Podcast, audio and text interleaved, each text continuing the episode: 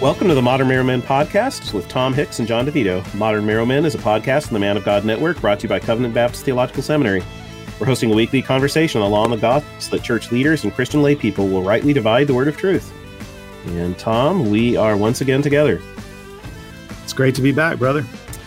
And one more time, we have Richard Barcellos to continue uh, what's really to me been a, a wonderful discussion on the covenant of works, both the importance of it and defending it against some of the uh, questions and critiques that have been leveled against it. Uh, but today we're going to hopefully move a little bit more into the practical implications and of it and, and what difference does all of this make uh, in our ministry and in our lives. So, uh, but before we do, again, for those who maybe haven't heard uh, our previous episodes, Tom, uh, we introduce Richard Barcellos for us one more time. Yeah, we have the honor of having Dr. Richard Barcellos with us. He is the pastor of Grace Reformed Baptist Church in Palmdale, California, and he's the author of a number of books, including Getting the Garden Right, Trinity and Creation, In Defense of the Decalogue, The Family Tree of uh, Reformed Biblical Theology, and The Lord's Supper as a Means of Grace. Uh, Rich, it's great to have you with us again. Thanks for having me. All right. Well, uh, you know, as as we've had these previous discussions, I've been enjoying them. Uh, but as we consider once more this uh, biblical teaching, the doctrine of the covenant of works, what do you see then as the dangers of rejecting the doctrine of the covenant of works? Well, uh, I think first of all, um, and I don't mean this in a cheeky way, but I'm going to have to assume people have listened to previous ones. If you reject it, it I don't think it does justice to what Scripture teaches. Uh, but drilling down a little more in your the answer to your question, more to the point, rejecting the covenant of works, um, I, I think has a tendency to make the work of Christ occur in a vacuum, that is, cut off from its full and proper context. So I would say the better we understand the identity and vocation of the first Adam, the fuller our understanding of the identity and the vocation of the last Adam will be. And I, for me, that has come uh, by virtue of wrestling with this doctrine of the covenant of works. Now, for example, I, we could put, I could say this: though ancient Israel can be understood as a corporate Adam, God's people in God's place under God's rule kind of thing.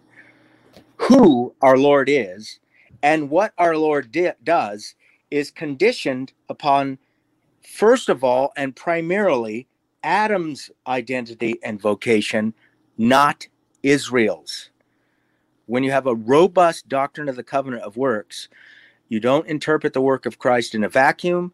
You don't interpret the work of Christ as uh, you know, fulfilling Israel's calling exclusively or as an end in and of itself, but you go back to the garden. And I think that's extremely important.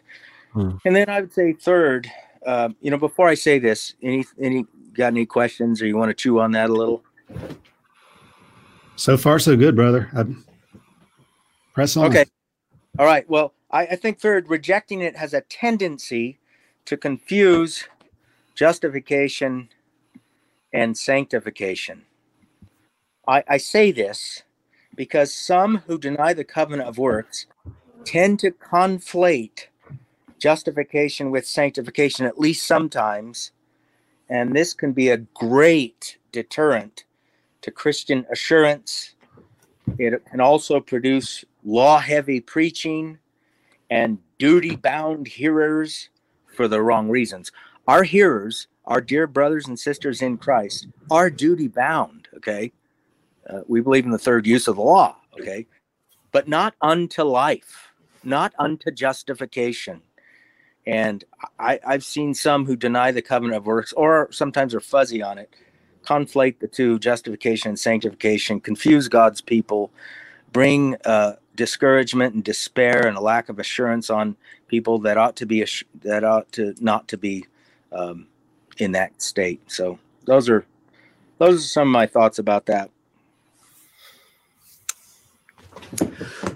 Thank you very much, brother. Uh, I have another question, kind of along the same lines of rejecting the doctrine of covenant of works. On the flip side, uh, if if a pastor were not to understand the doctrine of works, do you think it's possible for him to veer into preaching the covenant of works as the gospel? You've already sort of touched on this in relation to justification and sanctification, but could you give us examples of maybe what that would look like or sound like for a pastor to preach the covenant of works as the gospel inadvertently, just because he doesn't understand how to distinguish the covenant of works and the covenant of grace? Yeah, distinguish. That's a great word. You return.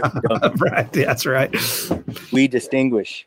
Yeah. Well, you know, if you look at the the uh, the situation in Genesis two, God coming to Adam, revealing these positive laws to him, and if you say, "Look, this is a gracious arrangement," God acts in grace toward His creatures. If Adam would have obeyed, he would have got a reward the gospel comes to you as a law requiring you to obey it and the reward is heaven. So there's a there's a very flat reading there of redemptive history or some people call it mono covenantalism um, where we're just in a kind of a, a revised or a new covenant of works. Um, although you know jesus might have taken care of our guilt this attaining of righteousness, our, our, obedience to law, at least in part, has to do with us uh, unto justification. So um,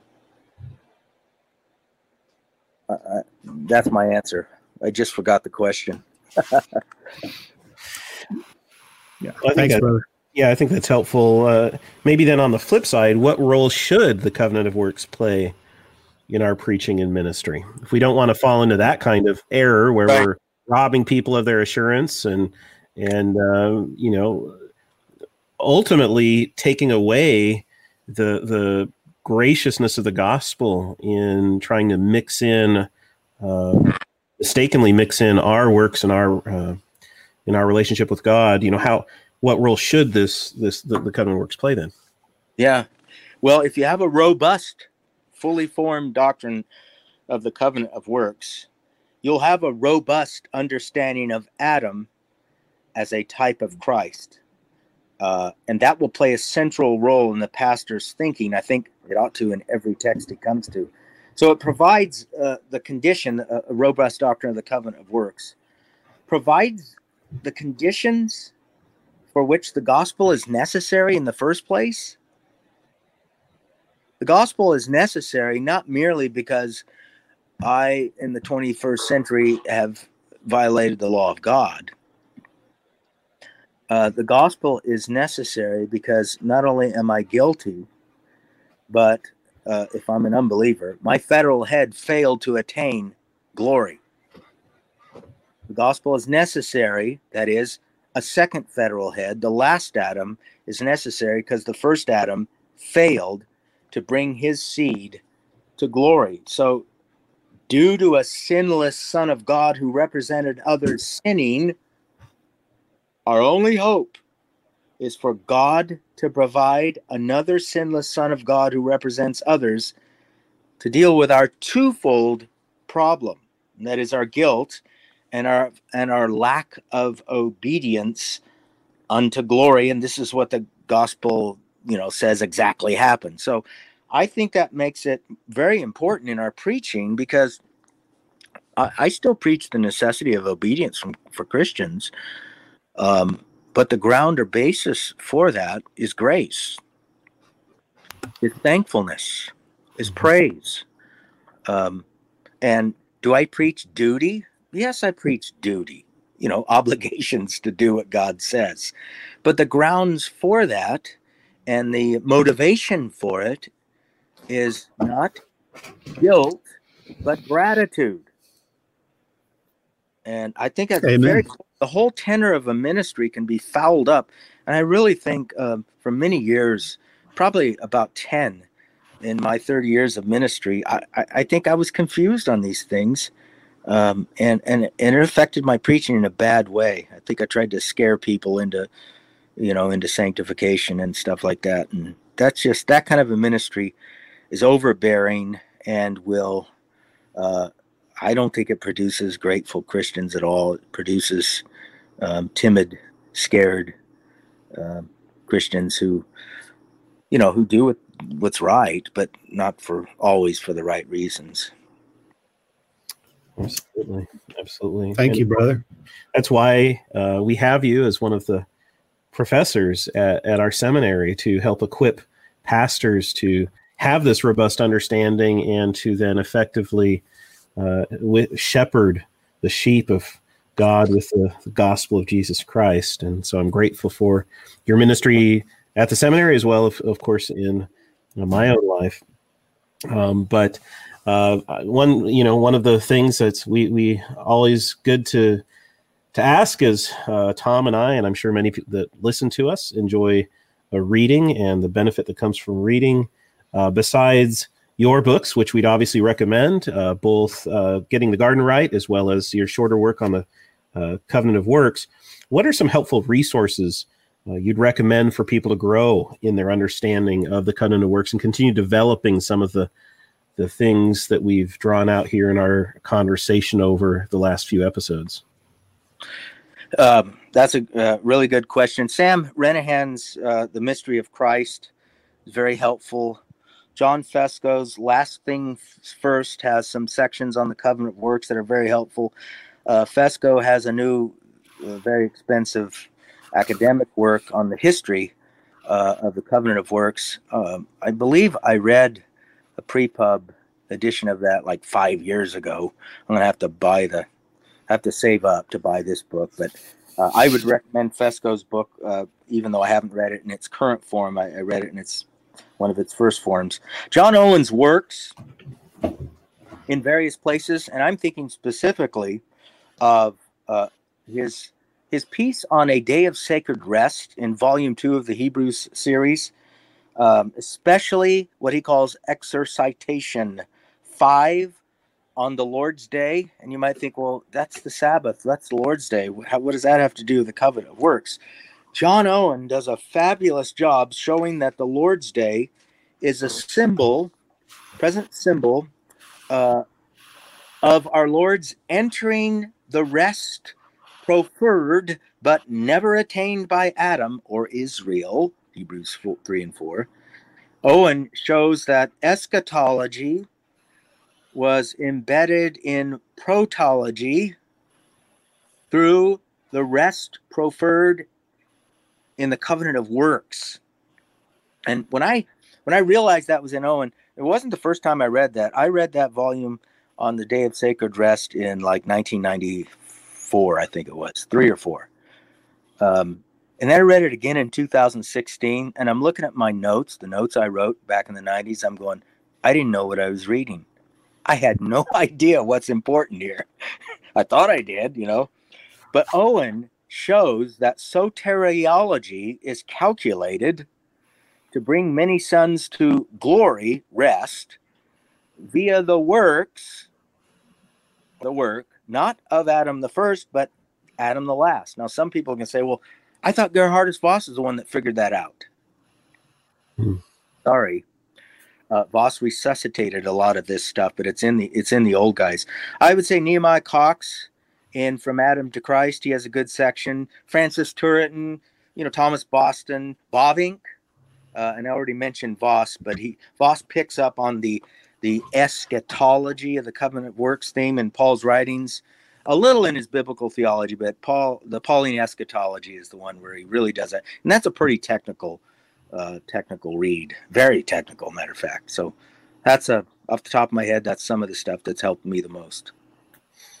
That's great. And of course, we want to encourage everybody who's listening not to um, only look at contemporary authors and what they have to share, but of course, uh, to go back to the, the wealth of insight and gold that you find through uh, many of our forefathers and, and the great um, theologians of, of, the past. And so I'm thankful you've uh, devoted yourself to um, not only understanding them and how they've valued uh, you valued them in your ministry, but also uh, that that in a sense you're uh, helping people today better understand the, these insights uh, that that for many of us we we haven't heard before. We we're just not familiar with. So uh, appreciate your ministry, brother. Yeah.